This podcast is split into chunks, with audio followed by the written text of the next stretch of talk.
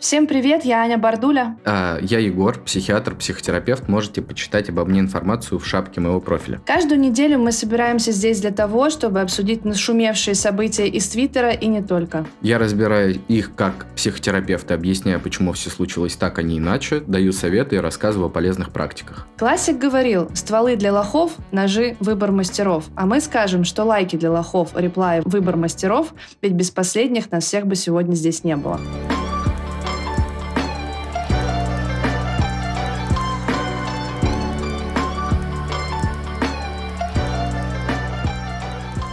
Сегодня у нас в гостях Кирилл Сычев. Я думаю, вы о нем уже слышали. Это психиатр, который очень много занимается психпросвещением. У него есть свой YouTube-канал, у него есть свои группы в Телеграме и в Инстаграме. И вообще это очень хороший человек.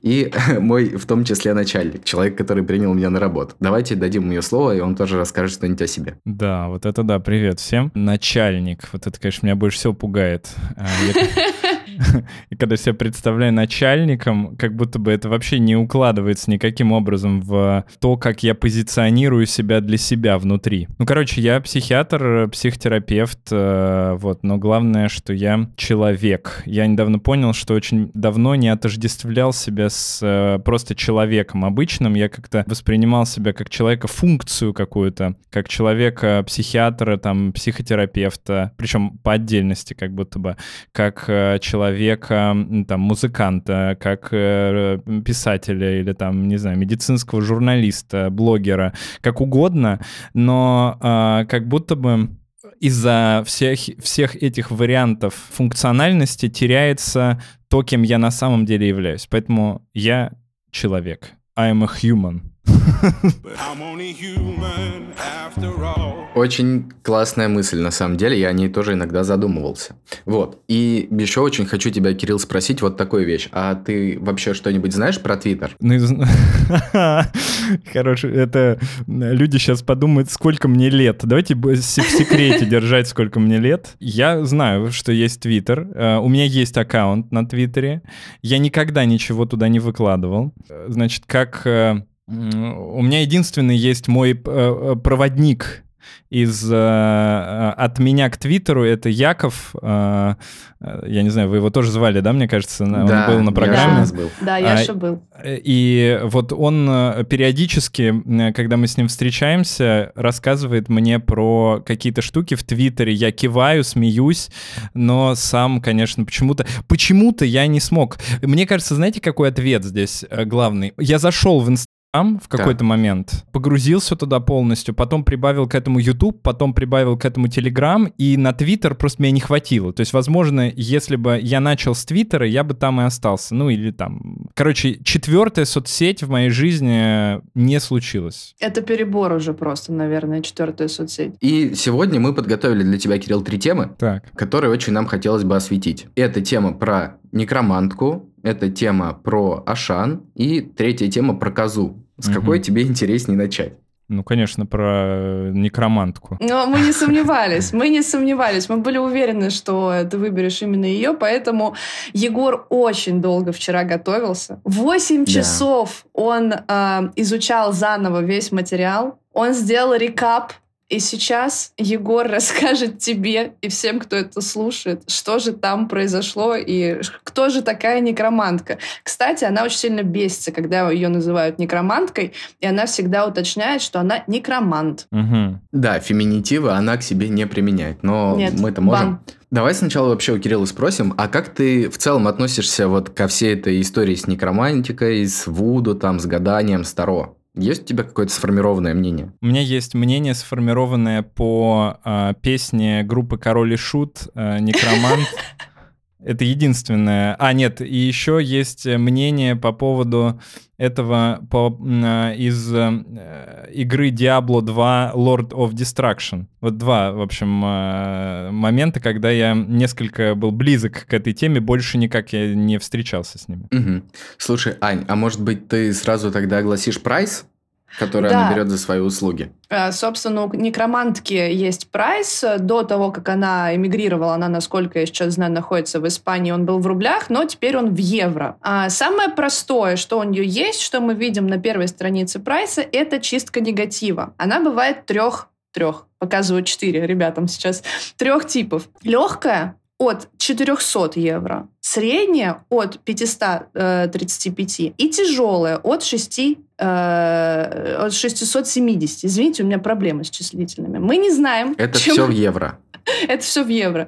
Мы не знаем, чем они отличаются, но вот есть три степени, в принципе, можем предположить, а вот чем легкая от тяжелой отличается. Это вот типа в зависимости от того, насколько ты хреновый человек или от глубины проникновения некромантии в твою жизнь. Но некромантия, это же связано с мертвыми как-то, правильно я понимаю? Ну да, С да. духами. С духами. А с духами. А чё, прочистка чего идет? То есть как-то набросано у меня там внутри должно быть? э, э, Мертвечиной А пахнет? Тут не уточняется. А, Да, то есть нет да, какого-то... Нет, э, я, нет, я-то думал, что сейчас ты э, огласишь прайс, но перед этим должен же быть какой-то запрос сформирован, как человек приходит, говорит там, э, у меня э, плохое настроение, да, вот плохое настроение, ну, скорее всего, к психиатру, ну, может быть, там, к психологу, да, иногда. А если вот э, с каким запросом должен человек прийти к э, некроманту? Я думаю, что у нее есть э, highlight на каждую тему, на каждую услугу, которую она оказывает, но а, у меня его сейчас нет под рукой. Вот у нас есть э, сухие цифры, и э, эта именно страница называется «Негатив порча». Видимо, Мгм. здесь речь идет именно про негатив. Может быть, э, речь идет о том, что если кто-то наслал на тебя заговор на понос, и ты не можешь слезть с толчка 7 дней, то можешь обратиться к некромантке, она устроит э, тяжелую чистку негатива. Что мне Круто. нравится куда больше, есть вкладка «Здоровье». И от суммы в 735 евро некромантка осуществляет лечение болезней. Каких? А, не сказано. Скорее всего, всех. Я думаю, всех. Я думаю, всех, да. То есть, типа, если ты утром смотришь на себя, прыщи у тебя какие-то появились, и думаешь, или герпес скачил, можно кто-то То с таким по-любому это интересным? порча, конечно. Ну, Ну, сто да. Зачем в аптеке покупать средства за полторы тысячи рублей, если можно купить услугу лечения болезни от некромантки, которая стоит минимум 735 А э- евро? А это онлайн происходит все теперь, э, или можно на, на очный прием как-то поступить? Насколько мы помним, это можно сделать онлайн, потому что она же сама там идет на кладбище, Мгм. осуществляет какие-то действия. Вот у нее везде есть следующая снос- сноска. Все ритуалы проводятся с использованием предметов и знаний по некромантии, переданных мне учителем и моим родом. Ага.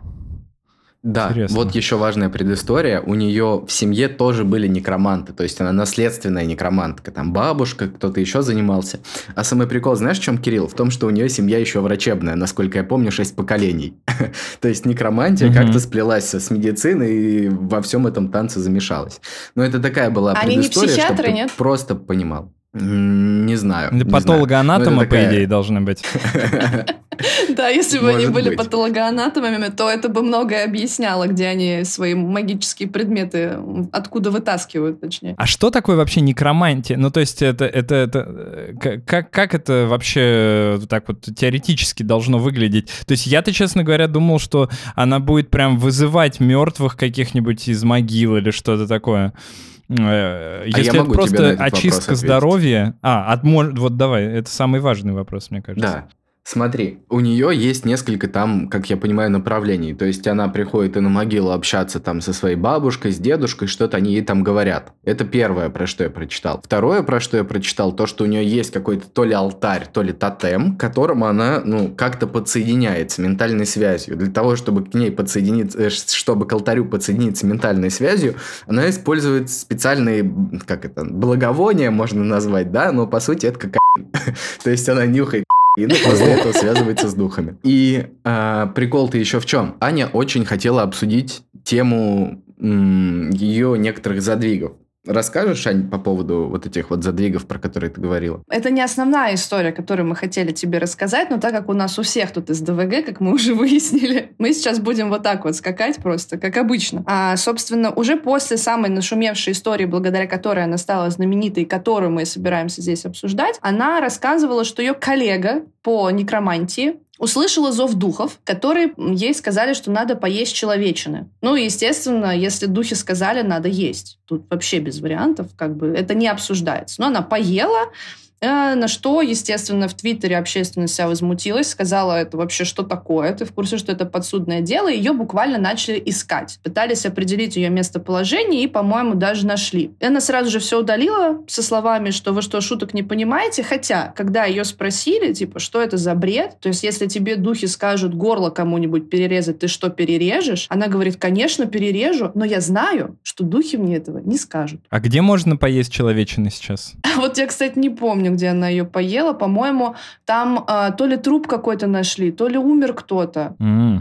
Что-то такое. Не думаю, что есть какое-то заведение. А я слышал э, давным-давно, что есть э, в некоторых странах какие-то подпольные заведения, в которых едят эм эмбрионов э, человеческих. Э, после абортов их собирают где-то, э, и кушать их можно. И вот э, часть публики э, такая очень богатая, э, уповает уповающие, наверное, на какую-то э, вечную жизнь после такой еды, они это совершают, данный ритуал. Не знаю, вот насколько мы, это правда. Да, вот мы и узнали, что Кирилл, оказывается, тоже продвигает закон о запрете абортов. Поэтому он и рассказал эту историю нам сейчас. Да. У меня тут, знаете, какой вопрос возник по поводу некромантки? Аня его очень хотела поднять. А нет ли каких-то проблем с психикой вообще у человека, который вот про все это рассказывает? Понятно, что это не совсем этичный вопрос, но вот, э, Кирилл, как ты думаешь, можем ли мы это вообще обсуждать? Или ты бы не хотел этой темы как-то касаться? А, да, обсуждать-то мы можем что угодно. Просто вопрос в том, что мы никогда не узнаем этого. Я, знаешь как, я в плане этики э, не, си- не сильно могу сказать, что вот мы там типа не должны обсуждать, у кого какие заболевания теоретически могут быть. Но вопрос только в том, что мне кажется, что это немножко, ну как сказать, это, во-первых, зависит очень сильно от контекста. То есть, если бы, э, например, эта дама э, жила бы немного в другое время, э, в каком-нибудь контекстуально подходящем обществе, в котором был необходим некромант, и она бы была вот единственным некромантом в какой-нибудь деревне людей, которые поклонялись вот этим всем духам, то, наверное, вряд ли мы могли бы считать, что у нее есть психическое какое-то заболевание. И все-таки еще второй момент, что наверное, мы все-таки должны отталкиваться от главного пункта, который у нас есть в классификации болезни, что человек должен от этого страдать, что у человека должны быть какие-то переживания касаемо того, э, э, что происходит, да, ну, либо должны быть э, какие-то отсутствия критики, и он должен как-то угрожать тем самым обществу. Поэтому, наверное, вопрос лишь в том, угрожает ли она обществу. А, да, у меня есть ответы на все вопросы, которые ты сейчас задал. Во-первых, сделаю ремарку, что регулярно она говорит о том, что она слышит голоса, а именно духов, а, во-вторых, э, страдает ли она от этого? Она подчеркивала, что быть некромантом — это одновременно и дар, и проклятие. То есть она несет эту тяжелую ношу вот потому, что она потомственный некромант, и, по сути, выбора у нее особого нет. Насчет угрозы обществу. Насколько я помню, она в открытую угрожала. Егор, ты помнишь? Ее кто-то в Твиттере обидел. Ее кто-то в Твиттере обидел или в рамках одной из историй она говорила, что «А, она с кем-то поссорилась». Она с кем-то поссорилась, там была бытовая ссора где-то на улице. Из серии э, то ли ей не понравилось, что чужой ребенок орет, это, по-моему, даже в самолете было. И она сказала, что она там устроит этому человеку веселый ритуал сразу после пары дорог волшебных благовоний. И его ждет веселая жизнь за то, что он посмел с ней вступить в конфликт. Ну так Был может такой... у нее просто интоксикационный психоз, возможно. на фоне употребления наркотиков э, в виде Я просто я просто, Кирилл, хотела тебе задать абсолютно конкретный вопрос. Я почему подчеркиваю, что она духов слышит? Угу. А, разве голоса не шизофреники слышат? А, ну смотри, начнем с того, что у нас а, больше половины населения в России, например, а в США еще больше а, посещают церкви и каким-то образом общаются с Богом. Ну, а, возможно, а, это что-то другое, но мне кажется, что...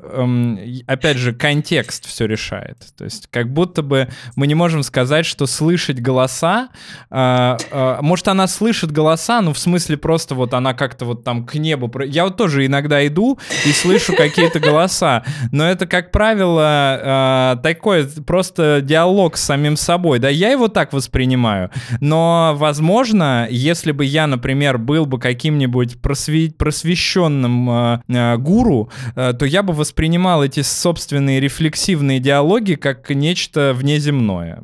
Почему нет? Ага, хорошо. Мне кажется, это идеальный, на самом деле, ответ на вопрос, который мы задавали. То есть она сначала, у нее это интоксикация от благовоний, а угу. потом, э, значит, эти внутренние голоса у нее просто усиливаются, и она вот этот вот у нее Dolby Digital или Dolby Atmos, как это называется, в голове. Ну, кстати говоря, вот э, даже если так вот, э, Ань, ты пробовал кокаин когда-нибудь, скажи? Нет, честно. А, вот, вот как знаешь... Вот вам а, крест. Нет. Это же, а, в общем, а, такое средство, которое очень сильно может ускорять мышление, менять мышление, да, то есть это наркотик, который как раз воздействует очень сильно на то, как твои мысли, а, собственно, распространяются в твоей голове, поэтому это может ощущаться как угодно, в том числе и как э, какое-то вот э, такое, опять же, внеземное, какое-то фантастическое э, чувство, плюс еще эйфория, и эйфория тоже может ощущаться человеком как просто эйфория, эйфория, если он э, такой догматик, а может ощущаться как ощущение пришествия духов, например. Так получается, некромантка на самом деле просто наркоманка? Получается, что так, но не факт. Егор, а мы историю-то будем теперь рассказывать? Ты что, зря готовился? будем, конечно. Конечно, Давай, будем рассказывать. Пора. Вот. Чтобы 8 часов даром не прошли, вчерашние. И переходим, собственно, к самой истории. Вот у нас есть некромантка, ее зовут Алиса. И она э, переезжает из Анапы в Москву за лучшей жизнью, наверное, не знаю, видимо, в Анапе духов мало. И там она знакомится с девушкой, которую называет мадам. Э, мы ее будем называть так, потому что имя она особо не хочет, чтобы упоминалось. Соответственно, у них с этой мадам возникает любовь с первого взгляда. После того, как это возникла у них любовь, у них начинают завязываться отношения. Они начинают видеться, какие-то у них свидания и так далее. Но важная вставка сразу сама некромантка, которую зовут Алиса, она предупреждает, что вот эта девочка, она патологическая лгунья с ПРЛ, которую вот, мадам. И, соответственно, это патологическая лгунья с ПРЛ и так далее начинает отношения с некроманткой. К чему это приводит? Через какое-то время выясняется, что у мадам есть парень, с которым они встречаются достаточно долго уже, по-моему, около двух лет. Встречаются они якобы для родителей, чтобы родители знали, что все идет хорошо, но на самом деле она этого не хочет. И это первый такой red flag для нас, для всех. Дальше идем. Вот эта вот мадам, она начинает пользоваться благами некромантки, потому что та зарабатывает до хера, скажем вот так, да, то есть некромантии можно прожить. Э, соответственно, эти все деньги уходят на нужды мадам. Она что хочет покупает, когда не может себе что-то купить, начинает сразу закатывать истерики, собирает вещи, уходит и так далее. В какой-то момент их отношения сближаются еще сильнее, и девочка, которая мадам, она знакомит некромантку с такой штукой, как Кимбанда. У меня вот написано, что это магический культ. Я не знаю, как это работает, но она принесла какой-то алтарь, короче, к ней. Еще одна важная ремарка. Вот эта девочка, она часто по ночам уходила. Они за время их отношений никогда ни разу вообще не спали вместе. Она уходит и неизвестно куда, в каком направлении. То с мамой что-то случилось, то с бабушкой. Это тоже такой для нас red flag. В общем, в Новый год они договорились провести его вместе. И мадам пропадает. Куда неизвестно. Некромантка пытается до нее дозвониться, она очень опечалена, ждет ее, но ее все нет. Единственное, что она смогла сделать, это прикоснуться к алтарю своей мадам, для того, чтобы узнать, где она находится. На что алтарь ей говорит, дитя, все совсем не так, как ты себе это представляешь. 4 утра. 4.20. Объявляется мадам и говорит, что на самом деле она просто сорвалась и нюхала ку и все это не очень хорошо, но виноватой сделала некромантку, потому что не зря она потрогала алтарь, так делать вообще нельзя. Через какое-то время их отношения все еще идут вот такими вот рельсами э, и так далее, эмоциональными качелями. Некромантка уезжает к себе в Анапу на какое-то время, Саша тратит много денег, э, некромантка ей говорит, что нельзя столько денег тратить, и все в таком роде. Ну, в общем, контекст их отношений, я думаю, ты понял. Мы сильно в него углубляться сейчас не будем, просто скажем, что их отношения были достаточно токсичными и неправильными, как мне кажется. Дальше выясняется следующее. Не зря эта некромантка, о, не зря эта мадам куда-то постоянно уходила. И однажды у некромантки созрел такой план, что надо пару недель пожить в Редисоне. Ей там какая-то из клиенток кого оплатила, они поехали туда вдвоем, провели там день, и на следующий день вот эта вот э, мадам благополучно оттуда свалила. На второй день некромантка зовет, зовет свою подругу, в этот же отель. Говорит, давай ты будешь пользоваться всеми благами отеля через имя, вот, собственно, моей мадам. А оказывается, что у мадам совершенно другая фамилия. Вообще дата рождения другая. И вот это первый момент, в который все что-то идет не так. Естественно, мадам Только это, да? Вот это, него. вот это первый момент, ты уверен? Так у меня, пе- у меня первый вопрос, ровненько. Егор, откуда все ты это знаешь так подробно? Я это все прочитал. В А. Твиттере это все выкладывают огромными постами, Кирилл. А. Э, Восемь там часов. 8 часов я все это читал. А кто это выкладывает? Это, это, это рассказываю они сами моменты. выкладывают это? Да. Да. Интересно. Так. Эта некромантка рассказала сама про свою историю. Естественно, после этого случился скандал. После этого скандала выяснилось, что на самом деле вот эта вот мадам просто скрывает свои э, фамилию и так далее, потому что Потому что потому не хочет, чтобы о ней там кто-то что-то знал и так далее, скрывается. Что выясняется дальше? У мадам есть собака, которую она завела в каком-то там приюте. Ей было тяжело, она взяла себе собаку, и с этой собакой, собственно, благополучно пыталась справляться. Собака агрессивная, людей иногда кусала, и она решила ее усыпить. Некромантка решила, что так поступать неправильно, усыплять не надо.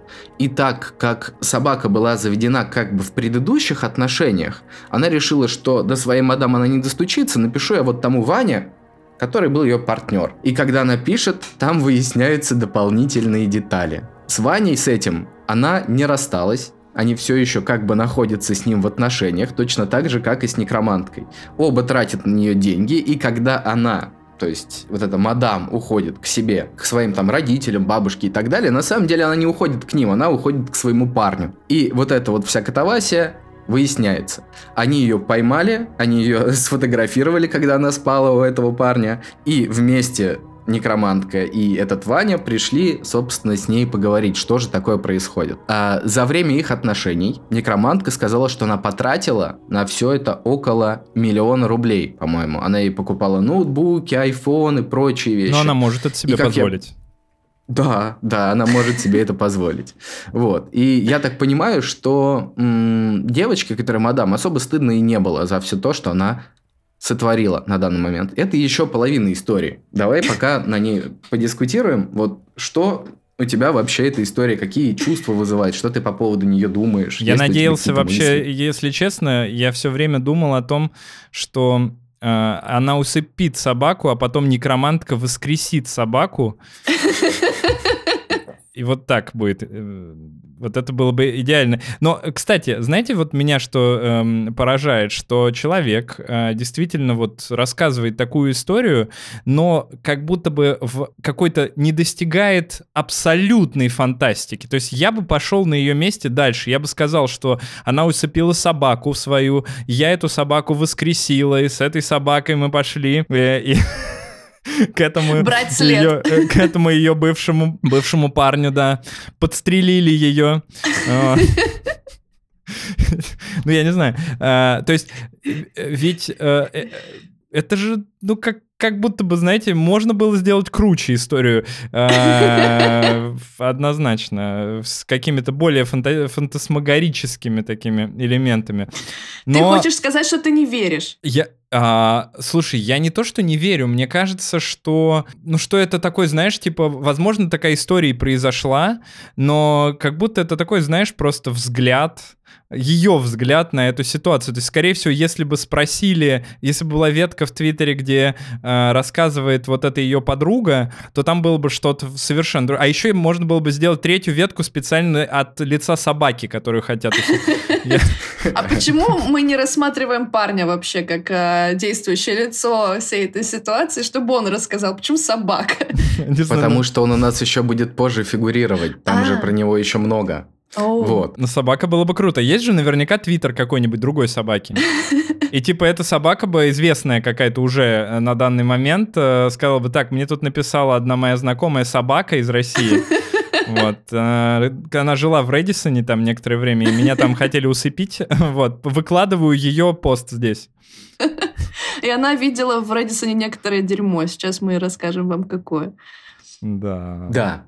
Вот, Кирилл, у меня, знаешь, какой к тебе вопрос возникает? А вот есть ли какие-то ред флаги, как психиатр, скажи, чтобы не попасть вот э, на крючок таких мошенников. Вот на бабки, тебя... чтобы не попасть. Да, на бабки, чтобы не попасть. Есть ли какие-то вот моменты, которые тебя смущали за время моего пересказа этой всей истории? Мне вообще казалось сначала, что вот эта мадам, это типа, знаешь, она как Робин Гуд такой.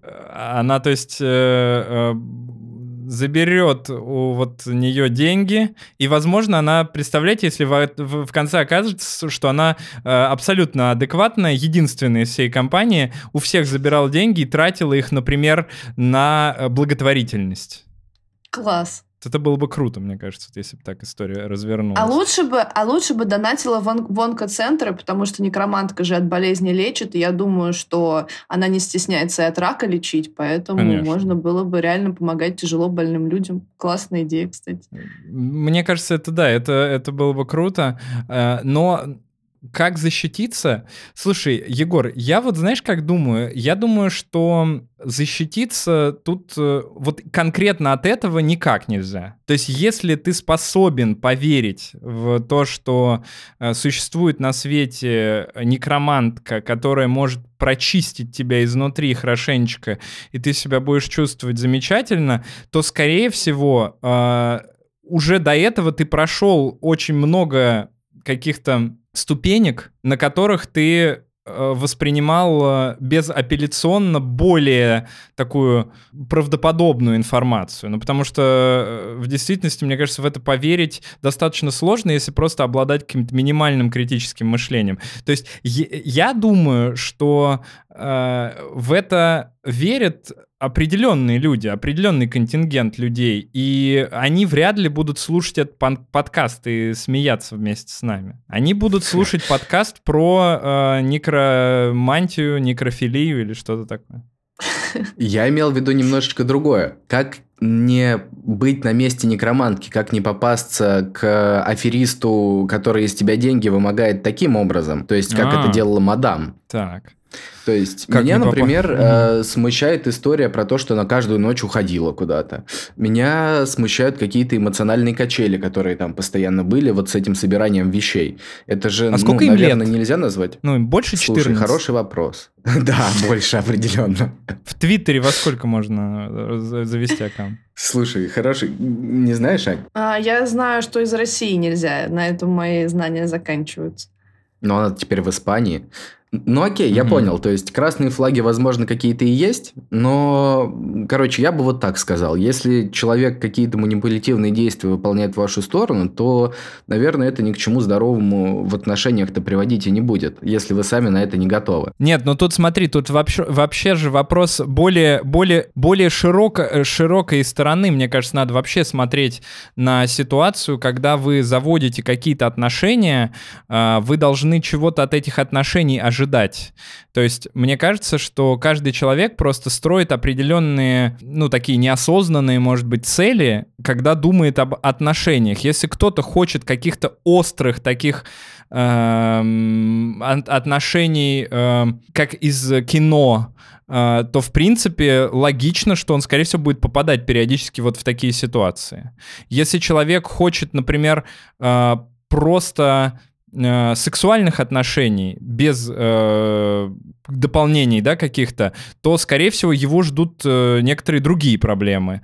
Если человек э, хочет э, семейных отношений, да, каких-то добрососедских, приятельских, дружеских, э, э, AK, э, иногда сексуальных, то это будет третье отношение. Да, это вопрос, чего ты ждешь. Потому что мне кажется, что люди в зависимости от ожиданий человека и выстраивать эти самые отношения, потому что иначе Э, непонятно, чего, чего человек ждет. Давай, Давай дальше. вторую часть возьмем. Э, и вторая часть истории, как она выглядит.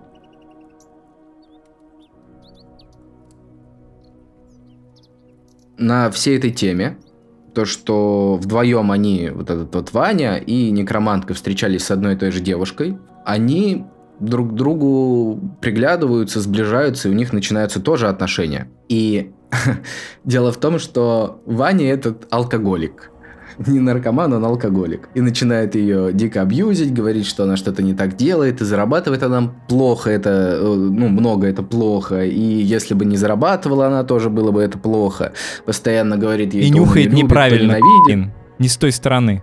Да, нюхает неправильно. Они, кстати, вместе нюхали и пытались приобщиться ко всей этой истории вот э, алтарной.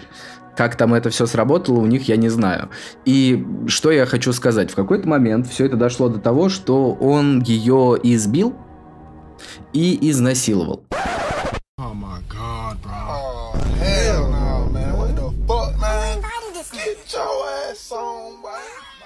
и вот это для нее стало звоночком. А еще он говорил, что бесплодный, но когда она с ним рассталась, она узнала, что она забеременела. забеременела. И у нас эта история книжная заканчивается тем, то, что она переезжает в Испанию, в которую и так хотела переезжать э, беременная, э, от, э, собственно, вот этого алкоголика.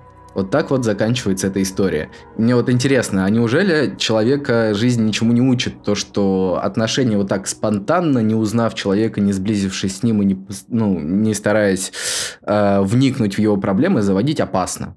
Ну, смотри, как психотерапевт, ты должен понимать, что в принципе, э, человек может быть очень прогрессивен э, и умен, интеллектуально развит в одной сфере и абсолютно инфантилен и ребенка подобен в другой сфере. Э, потому что ну, как будто бы, когда мы находимся в детстве в объятии наших родителей, то они нам показывают, что там вот здесь вот мы умеем зарабатывать, например, мы умеем, вот надо зарабатывать вот так вот деньги, вот надо ходить на работу, и мы зарабатываем, и вот у тебя есть теперь футбольный мяч, и баскетбольный мяч есть, и вот ты ходишь на тренировки, класс. Вот, и ты думаешь, блин, прикольно, вот так надо зарабатывать, и будет мяч. А с другой стороны, а, они, допустим, орут друг на друга, да, эти два родителя, и ты спрашиваешь, а чё вы орете друг на друга? И отец такой говорит, да потому что мать твоя не пойми кто. Да, конечно, ну посмотри на своего отца, подонок. Ну и все. А, и он думает, так, вот, значит, такие отношения, да, вот так, ну, так строятся отношения. Так, вот так заработать на мяч, так вот строятся отношения. А, вот, мне кажется, поэтому из этого круга замкнутого достаточно сложно выйти без какого-то интенсивной психотерапии, потому что просто есть у каждого человека а, такие белые пятна, в которых мы очень не знаем, что делать. Ну, вот какой-то инфантилизм такой. Э, просто из-за того, что ну, не, не научили, не было опыта, или вот родители как- как-то долбоебили, или что-то еще. Но э, до того, как она пойдет на психотерапию и выяснит, что есть какие-то там красные флаги, и зачем ей нужны отношения, задаст себе вопрос, зачем мне вообще нужны вот эти отношения? Я что, хочу типа с кем-то просто нюхать? Это одно одно дело.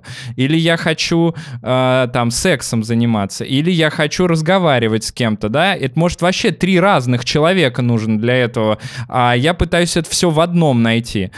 А, поэтому мне кажется, что человека жизнь вообще не учит. Жизнь э, может научить э, ну, в каких-то случаях, да, может быть, вот как раз катастрофических, э, если это касается там какого-то насилия, да, или что-то такое. Это может произойти, но не всегда все-таки. Э, мы очень мало еще в эволюционной цепочке прошли от тех людей, которые вообще насиловали, когда им хотелось насиловать. Вот там прошло не так много времени. Или которые ели все, что было вообще. Вот все, что есть, еда какая есть, все завтра может не быть. Надо съесть все полностью. А, и мне кажется, что вот из-за этого в этом вся проблема, что преобладают какие-то эволюционные механизмы в нас еще пока. И ближайшие несколько тысячелетий, я думаю, будут преобладать, если мы тут все не разрушим.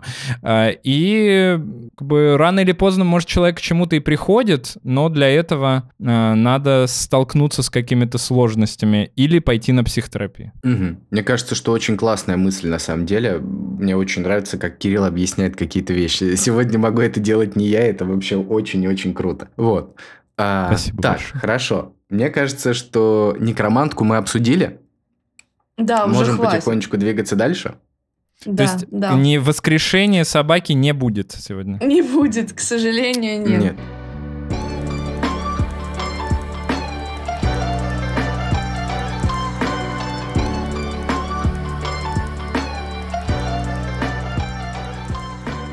У нас две темы осталось. э, Ты должен сделать выбор. Одна называется Ашан, а вторая Коза.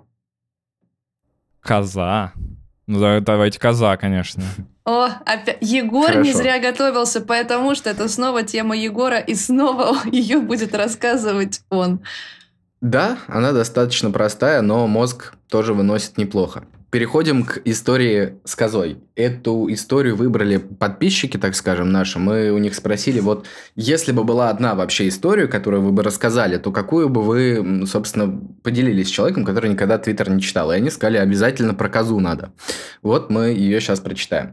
И, значит, главная героиня, девочка, которая на момент э, написания треда уже там в каких-то отношениях находилась, но когда она вступала в отношения в свои первые, ей было 17 лет, она училась отлично, э, родители были ей довольны и так далее. Но большая любовь ее постоянно интересовала, и она вот мечтала встретить какого-то человека, который будет с ней э, разделять это чувство, так скажем.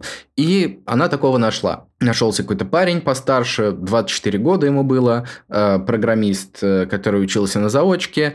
И м, с самого начала их отношений что-то пошло не так. Это тоже она начали- сама пишет, да, Егор? Да. Да. Сама? Да. Все, понял. Тут все истории от первых лиц у нас. Абсолютно все. Понял, понял. Мгм.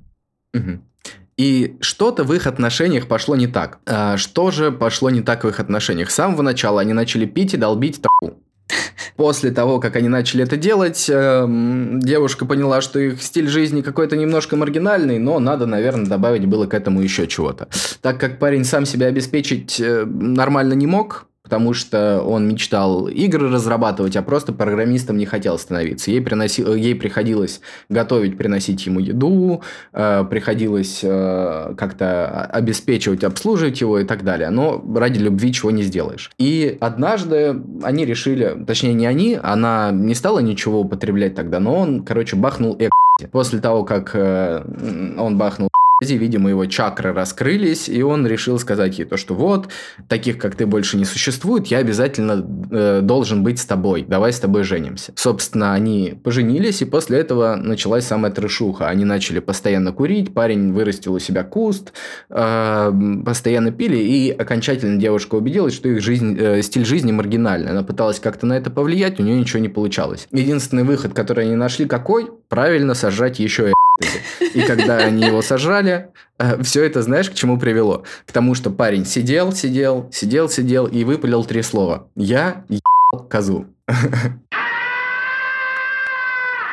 И потом, сейчас я это должен зачитать, я думаю. Я должен это зачитать. Естественно, для нее это стало травмой. Ну, как без этого.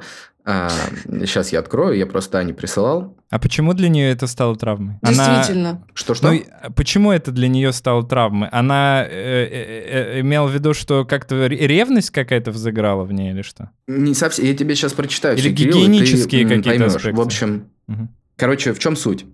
На следующий день, как я понимаю, они решили это выяснить. И вот что пишет автор трек, о, трека, автор треда. В ходе этих разговоров я выяснила, что моя пи*** такая же, как козья. Там ничего общего не гуглите. Что коза делала в процессе, ела травку, э, услышала диалог 30-летнего мужику про то, что хуже вы козу или убить ее на мясо, э, что уж лучше козу, чем ребенка или пьяную девушку.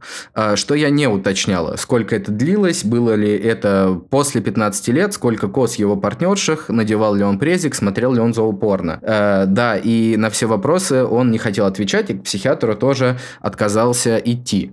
А травма это стала для нее почему? Потому что она после этого не, смо- ну, не может смотреть на коз, у нее пропала полностью либидо, она не может пить там какое-то козье молоко или вообще упоминать этих э, бедных коз. Э, вот что-то в таком контексте. Но как ты думаешь, расстались они после этого? Нет, конечно же, они не расстались. Они решили продолжить свои отношения, она решила ему помочь. Естественно, синдром спасателя, надо как-то из всей этой... Купила козу.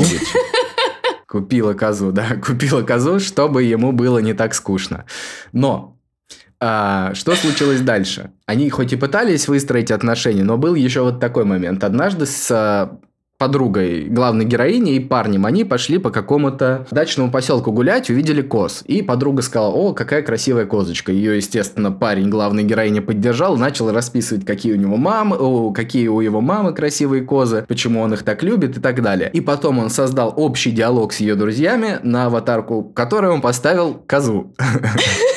Вот такая вот история. И расстались они только через какое-то время из-за того, что он не мог работать, ну, не стал работать нигде, из-за того, что он постоянно долбил, и она не знала, как Кос. выйти из этих отношений. И в итоге ей помогла, да, Кос.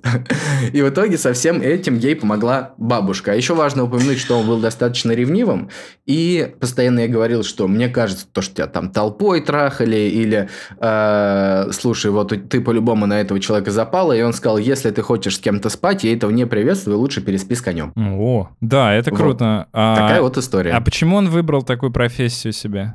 Ну, я имею в виду, как будто бы логично было бы пойти в какую-то сельскохозяйственную. Это хороший вопрос, на который, к сожалению, мне кажется, мы не сможем ответить. Вот. Но тут А, встает эти- этический, спросить? этический вопрос, да, встает у нас первым делом. То есть, насколько этично вообще заниматься сексом с животными? То есть, насколько животное может э, быть существом, которое может выразить какое-то согласие на секс? Согласие выразить, наверное, не может, но была у меня история одна. Была у тебя у- Ты уверен, Щас, что щас стоит? расскажу. Уверен? Это не то, это не то, чем может показаться. Это не то, чем может показаться. В общем, э, Просто прибежала петинг. к моим родителям маленькая... Да, прибежала... Прибежала к моим родителям маленькая кошка. Они ее, собственно, э, к себе завели для того, чтобы все у нее было хорошо. И в 4 месяца она забеременела. И я говорю, да не может быть такого, чтобы кошка сама захотела заниматься сексом с котом. И в итоге у меня жена нагуглила то, что бывает сексуальное насилие среди животных. Оу. Так что можно сказать, что ответом на этот вопрос будет да, то, что, возможно, согласие как-то животное давать и не должно, но сексуальное насилие по отношению к животному может быть исполнено. А вот знаешь, что, Кирилл, меня еще интересует? Я в задворках своей памяти так пытался нащупать, как можно было бы помочь вообще человеку, у которого есть зоофилия, и можно ли это вообще как-то сделать, можем ли мы это как-то к болезни э, отнести. Я вот вообще никакой информации в своей голове по этому поводу не нашел. Может быть, ты что-то знаешь по этому поводу? Ну, я никогда не встречал вообще, наверное, каких-то людей, которые ко мне обращались бы с такими вопросами, хотя мне было бы, наверное, интересно с таким человеком поработать. Но мне кажется, что тут э, вопрос не в наклонностях человека, а в действиях, э, потому что эм, ну, сейчас, я не знаю, наверное, как всегда, разразится какой-нибудь скандал, э, но у вас скандальный подкаст, поэтому я думаю, что э, в целом даже это будет неплохо. Но э, примерно так я это себе вижу, и примерно так это видит себе западное э, психиатрическое сообщество, э, что, например, э, если мы возьмем педофильное расстройство, да, так это сейчас называется, то э, это значит лишь то, что человек может испытывать сексуальное влечение к детям. Это плохо или хорошо или никак? Это плохо, но это плохо только для того человека, наверное, который это испытывает, потому что он живет в обществе, в котором сексуальное взаимодействие с детьми э, является табу. Какое-то время назад этих табу не было, и, соответственно, к этому люди относились нормально, и э, было ли это плохо по отношению к детям. На основании сегодняшней нашей морали, того, как я это, например, чувствую, да, это было плохо по отношению к детям, на, на основании тех моральных ценностей, которые были в то время, но это было окей. Является ли педофильное расстройство тем,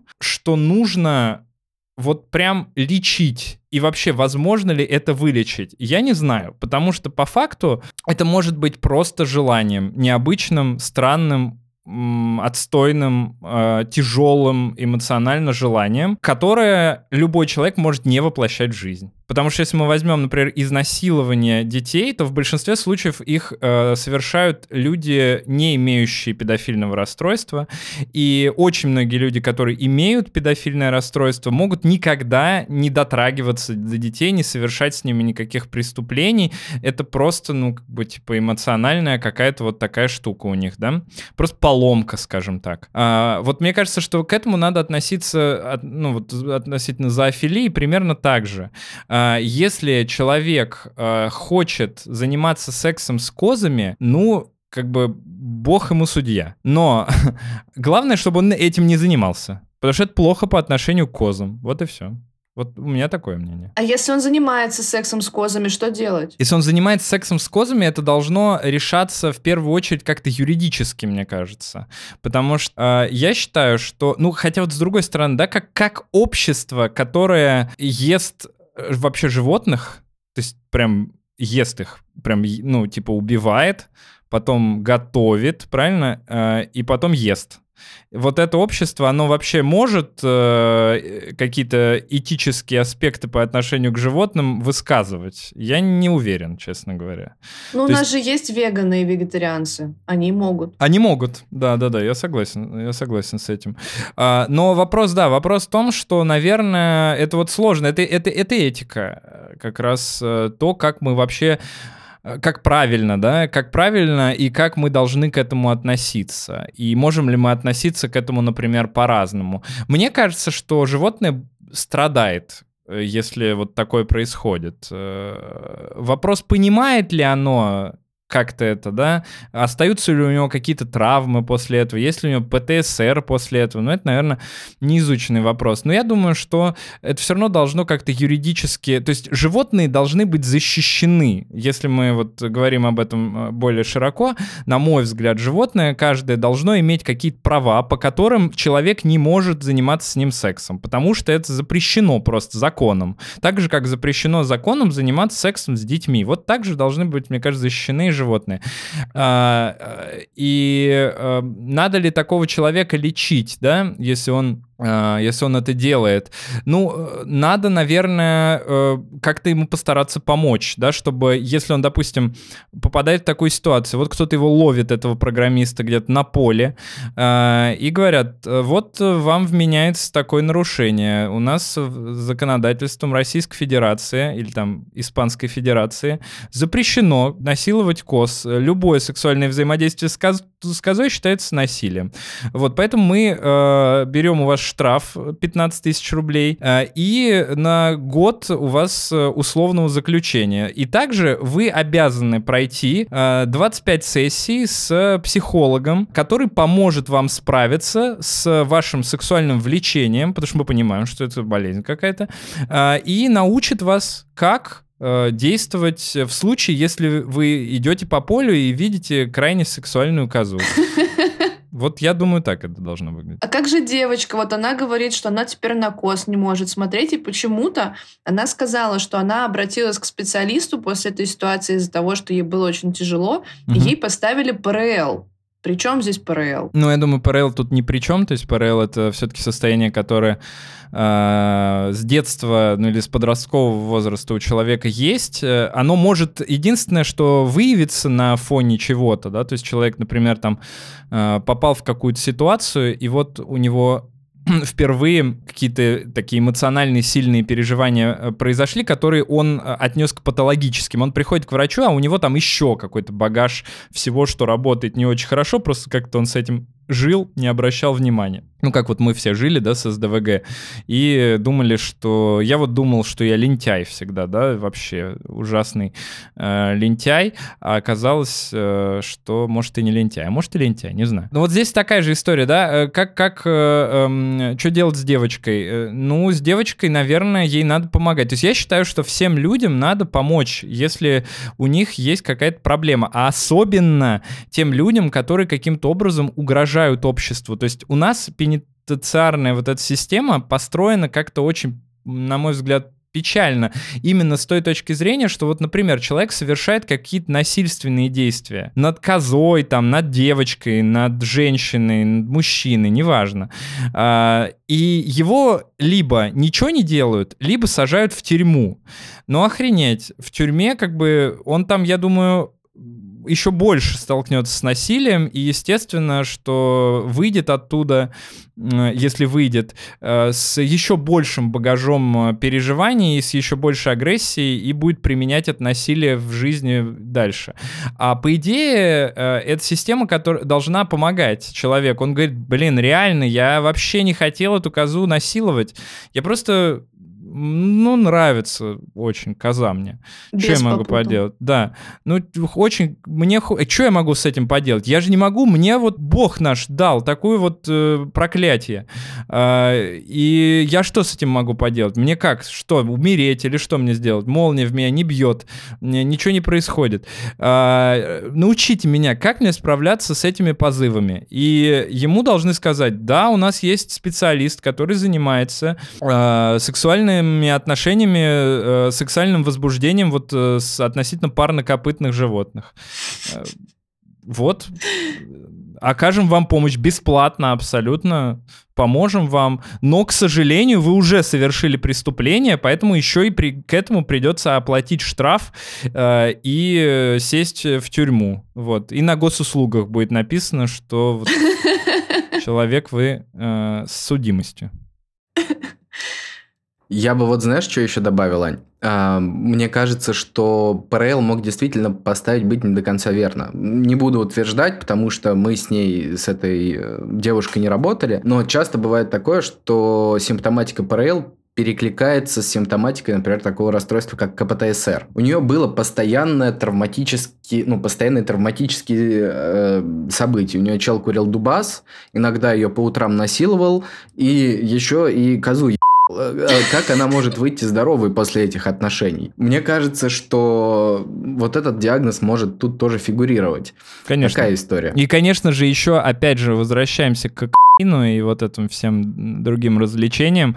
Если а, у нас есть вообще постоянная или частое употребление каких-то препаратов, то мы вообще э, чаще всего ставим, ну, в эту сторону смотрим первоначально. То есть, если у нас есть, э, допустим, какой-то вот там условно симптом, похожий на ПРЛ, но параллельно с этим человек достаточно стабильно употребляет какие-то наркотики, то, скорее всего, все это связано с наркотиками. То есть, мы в эту сторону в первую очередь смотрим, а потом уже смотрим на какие-то хронические состояния.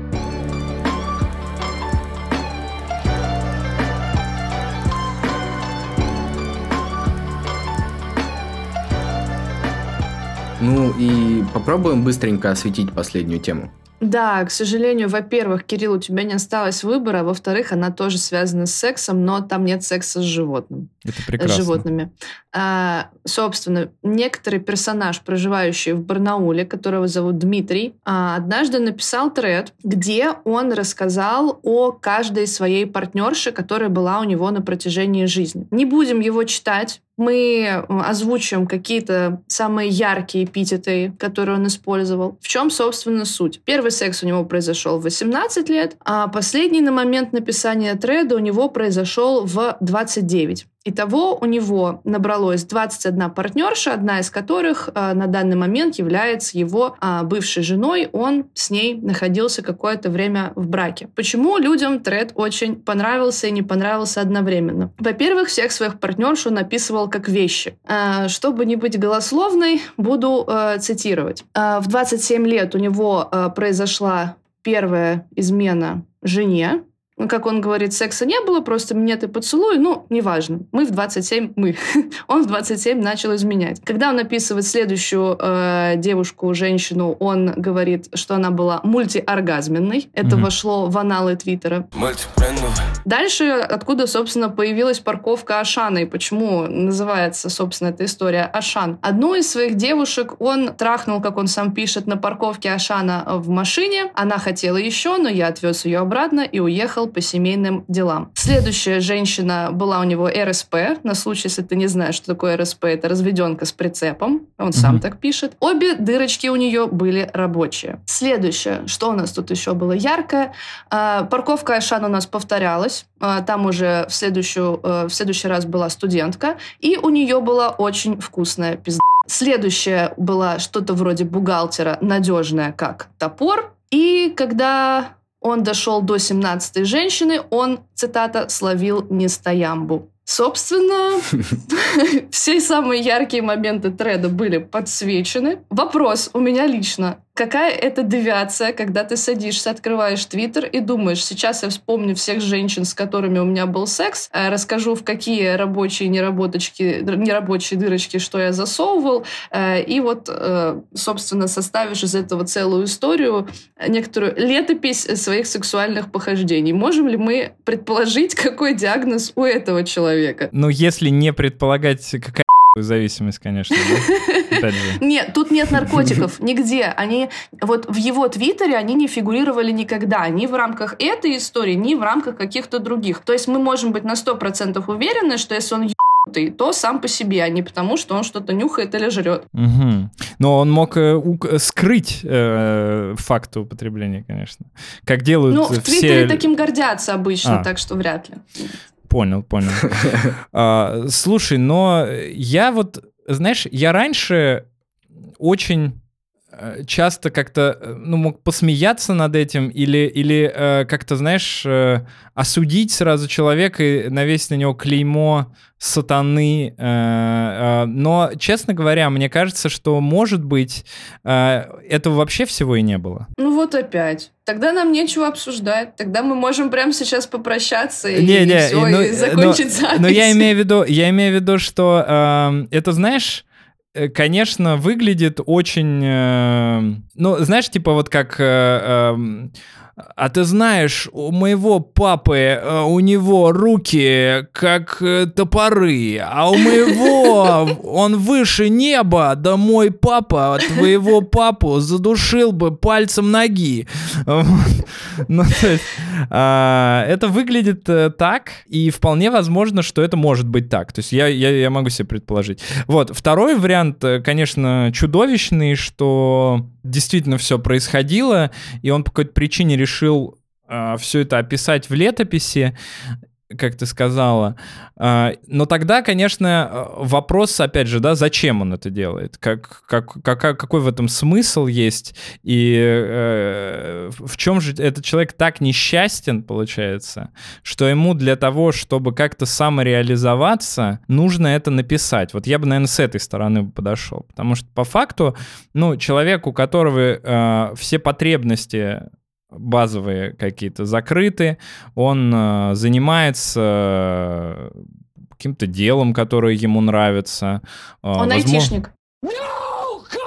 Ну вот, например, да, он айтишник. Э, вот у него э, там э, есть какие-то периодические отношения, которые его устраивают. Периодически, может быть, у него есть какие-то там, не знаю, встречи просто с людьми, в которых он с ними общается на интересные с ними темы. Может быть, он решил бы записывать подкаст или как-то по-другому самореализовываться. А здесь человек пишет вот такое. Ну, хочется лишь посочувствовать, наверное, в данном случае, э, потому что что-то произошло точно в его жизни, да, то есть что он либо это придумал, либо вот так он обиделся на всех, или что, или как-то какая-то рефлексия. Может быть, у него нашли онкологическое заболевание, например, и он э, подумал, так, ну хотя бы здесь мне нужно оставить какой-то след, потому что больше ничего я не сделал. Кстати, его первый твит звучит так, я уже постил, но в тот момент передумал. Так вот, я подумал и решил запостить вновь. То есть есть он писал этот тред, но удалил. Что самое примечательное, вот именно эти скриншоты, где написано, что решил запостить вновь, э, существуют именно в виде скриншотов. То есть треда нет. Его начали настолько сильно травить, что он и этот тред удалил, и в итоге разошелся пост другого человека, где все это просто было э,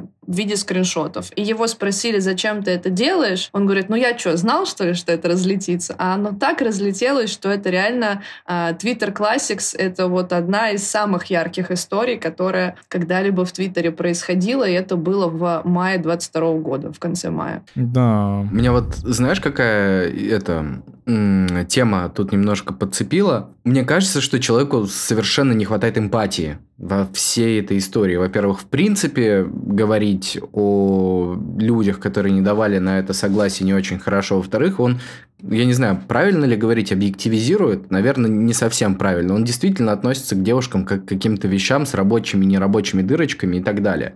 Вот как будто бы у него есть какие-то такие социопатические черты. Ну вот, например, как он описывает разведенку с прицепом.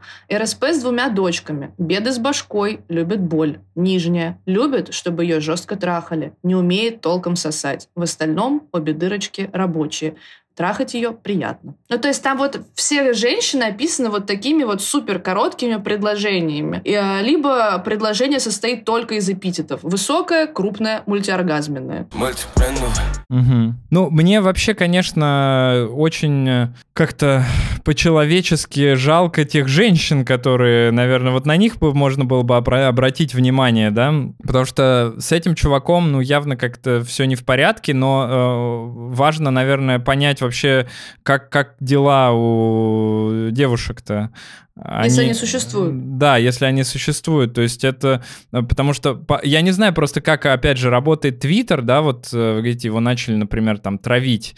А, но это, наверное, логичная, да, такая... Э, логичный отклик общества, а, когда оно сталкивается с чем-то, что совершенно не подходит под какие-то этические нормы, которые у этого общества на данный момент есть. Но э, вопрос, э, постаралось ли это же общество защитить тех э, девушек, которые, э, с которыми все это случилось?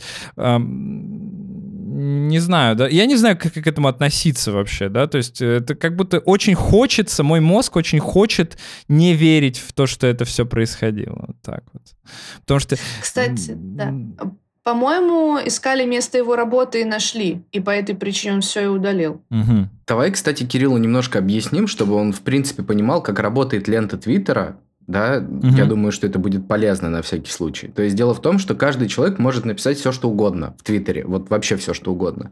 Раньше была такая штука, как близкий круг, то есть ты мог кому-то конкретному а, это показывать, например, как своим друзьям, на которых в ты запрещенной соцсети. Угу. Угу. Вот. И по сути, чем Твиттер отличается от других соцсетей, есть одна большая лента, в которой высвечивается все, что либо как-то соприкасается с тобой, алгоритмы так настроены, либо что-то очень популярное. Поэтому если кто-то обращает внимание на твой пост, особенно из крупных блогеров, вероятнее всего это высветится вообще у всех в ленте. То есть вот эту вот историю, вероятнее всего, видело там огромное количество людей. Там бывает по миллиону просмотров, по полтора миллиона просмотров. Я, кстати, не знаю, сколько вот у этой истории с Ашаном, да и никто никогда уже не узнает, но я уверен, что там много людей все это наблюдало. Поэтому вот так примерно работают алгоритмы Твиттера. Поэтому у нас как будто бы есть и суперпопулярные блогеры, которые часто попадают в ленту в эту, и менее популярные блогеры, которые попадают в эту ленту, когда они пишут какую-то дичь откровенно. Когда человек, пишущий дичь, попадает э, вот туда, а это называется внешний Твиттер, правильно? Внешний Твиттер — это когда ты что-то пишешь, а к тебе в реплае приходят люди, которые как будто бы вчера там зарегистрировались. Но из серии ты пишешь что-то про феминизм, а тебе приходят мужики и пишут, что да вы задолбали подмышки не брить. Вот, вот про это речь. Вот такое. Это, а какая аудитория вообще сейчас в Твиттере? Вот э, какая, какой средний портрет человека в, три, в Твиттере, который э, читает... Э, ну, я так понимаю, что если вот такая система существует, то как будто бы все читают примерно одно и то же, правильно? В русскоязычном Твиттере. То есть не так много людей. Ну, миллион просмотров для это вообще просто... Да, так и есть. Я делала небольшое исследование, просто по Твиттеру статистика не настолько подробная, как, например, по тому же запрещенному, по той запрещенной соцсети, о которой мы говорим. Но э, если ты как-то искусственно не ограничиваешь свою ленту, например, не подписываешься на какие-то узкоспециализированные блоги, да, в русскоязычном СНГшном Твиттере плюс-минус ты будешь видеть примерно вот то же, что и все. Среднего какого-то портрета нет, есть кластеры, типа нормисы, условно, люди с аниме-аватарками, как их называют в Твиттере, какие-нибудь активисты, куда можно добавить, и экоактивистов, и феминисток, и кого угодно еще. А, и вот э, персонажи, генерирующие кринж. Я бы, наверное, вот так вот это поделила. А, айтишники, айтишники, нет, айтишников нельзя не выделить, айтишники, да, это вот. Хотя они, в принципе, люди, которые генерируют кринж, так что можно и объединить. Да, ну просто не очень понятно. Знаете, какое у меня вот э, главное, наверное, такое вот... Я не, я не очень понимаю, как вообще должно реагировать Э, и должно ли реагировать сообщество людей, я имею в виду людей вот просто вот просто humans на такое, да, то есть вот как вот как я, я это не понимаю, потому что, например, если я сталкиваюсь с тем, что какой-нибудь человек в компании, например, начинает такое говорить, я, наверное, постараюсь ему сказать, что это, ну, не надо такое говорить, потому что это, во-первых, ну просто как-то неэтично, да, во-вторых, э, это, э, я думаю, что может привести к какому-то насилию, да, со стороны, опять же, каких-то других людей.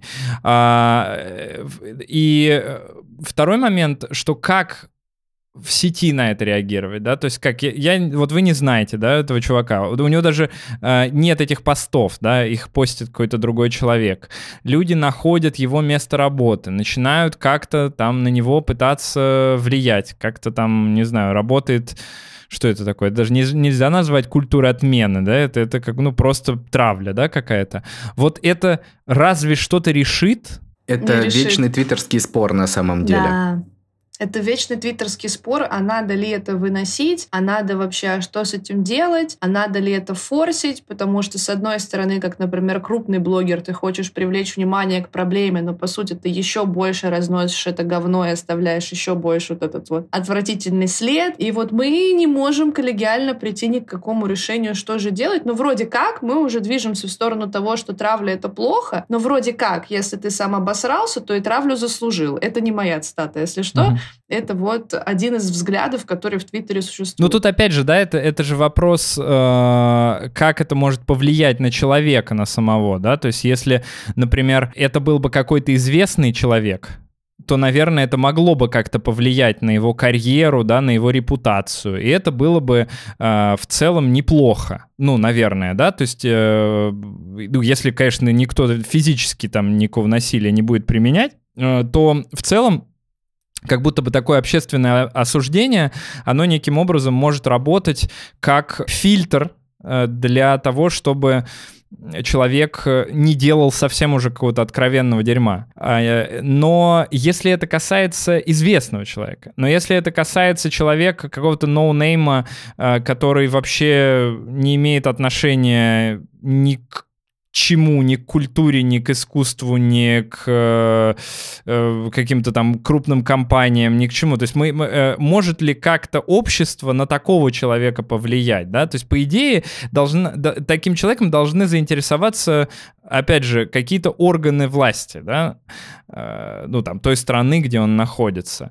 Но будут ли они интересоваться? Вряд ли, вряд ли это как-то воспринимается не как кринж, и вряд ли кто-то будет разбираться с этим. Да? Следак будет сидеть э, и...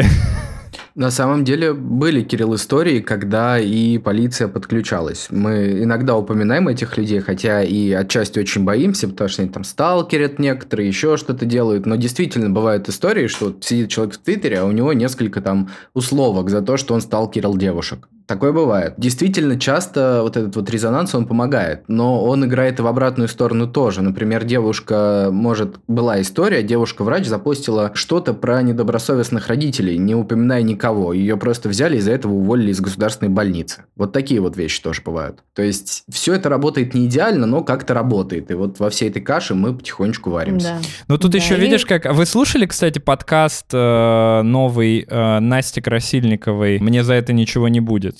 Нет, нет.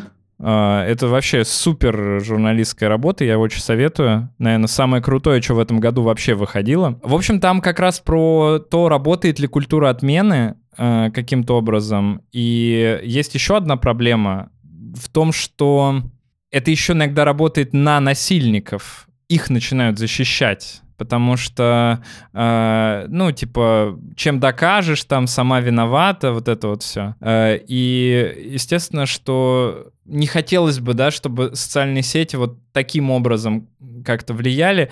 Но и опять же, вот ее исследование, например, в этом подкасте показало, что сама по себе вот культура отмены, так называемая, которой, в общем, непонятно, что называют на самом деле, и в, на, Зап на Западе у нас совершенно это разные вещи, а, но суть в том, что это особенно никак не влияет на жизнь тех людей, которые совершили какие-то чудовищные поступки, ничего в, них, в их жизни особенно не поменялось. То есть, э, ну, там есть одна история, например, где действительно удалось посадить насильника. Это всего одна история. А, ну, опять же, мы здесь Харви с вами... Вайнштейн, а, который? Нет, нет, нет, в России вот э, как... А. Э, да, это вот и все, я говорю про вот этот подкаст Настя.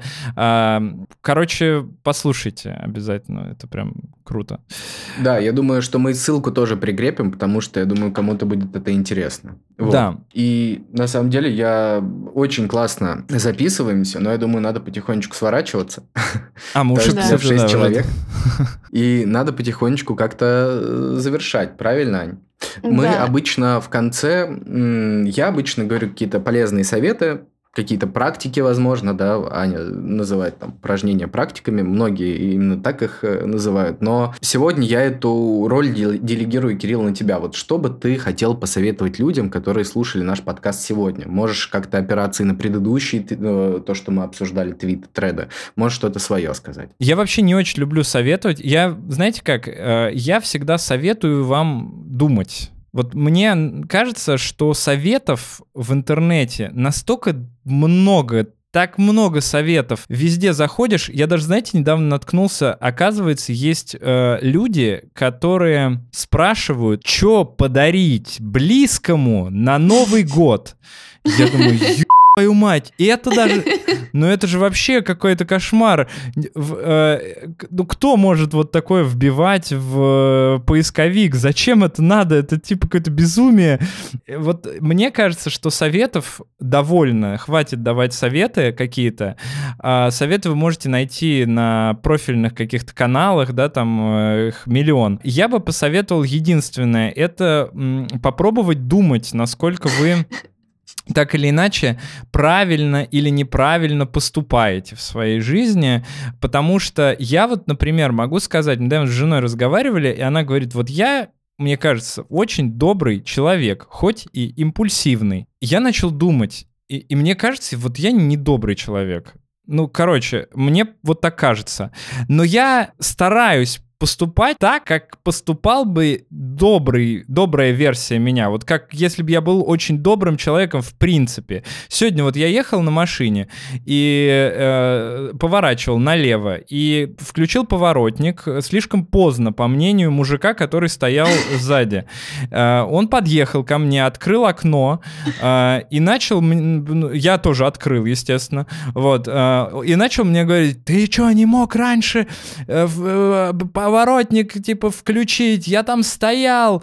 Я говорю, извините. Вот. И он уехал. Он даже не стал, ну, он не стал дальше со мной ругаться. Я думаю, что если бы я стал с ним ругаться, он бы стал бы со мной ругаться. Хотя я, конечно, хотел бы, наверное, с ним... Но я подумал, что зачем мне это надо? Я же, ну, буду потом из-за этого переживать. Э, э, вот я думаю, что надо э, отталкиваться не от каких-то своих вот заложенных в вас, э, опять же, эволюционных, там, генетических механизмов э, и делать вот всю херню, которую вас заставляет ваш организм, а попробовать представить себе, как поступал бы хороший, замечательный человек. И постараться к этому чуть-чуть э, приблизиться, насколько это у вас получается. Вот я такой совет. Можно, да? Короче, мы этот совет вырезаем и теперь просто в конце каждого выпуска вставляем. больше никаких практик, больше вообще никаких советов от нас. Только секс-практики, э, да, но без животных. Да, без коз. Без коз, только с мультиоргазмами, мультиоргазменными, надежными, как топор, э, с рабочими дырочками. и что там еще, господи, прости, было. Да, мы просим ставить нам сердечки на Яндекс подкастах, писать везде комментарии, отзывы, делиться ссылками. Отправляйте наш подкаст маме, папе, бабушке, всем своим друзьям. Мы будем вам за это очень благодарны. Мы очень рады, что, Кирилл, ты нашел время, что пришел к нам, потому что график у тебя плотный, явно, что выслушал. Главное, всю эту ересь. Мы очень надеемся, что ты будешь нормально сегодня спать. Но тут уж Вашими молитвами. Да, если вдруг будешь плохо себя чувствовать, скорее всего, это некромантка. Прости. Да. Да. Ну, ничего страшного. Спасибо большое, что позвали. Мне было приятно поболтать. Да, спасибо. Ну и все, тогда потихонечку заканчиваем. Сегодня да. опять были с вами мы, я, Аня и Кирилл. Лайки треда, два реплая и всего вам хорошего. Пока-пока. Всем пока. Пока. Пока-пока.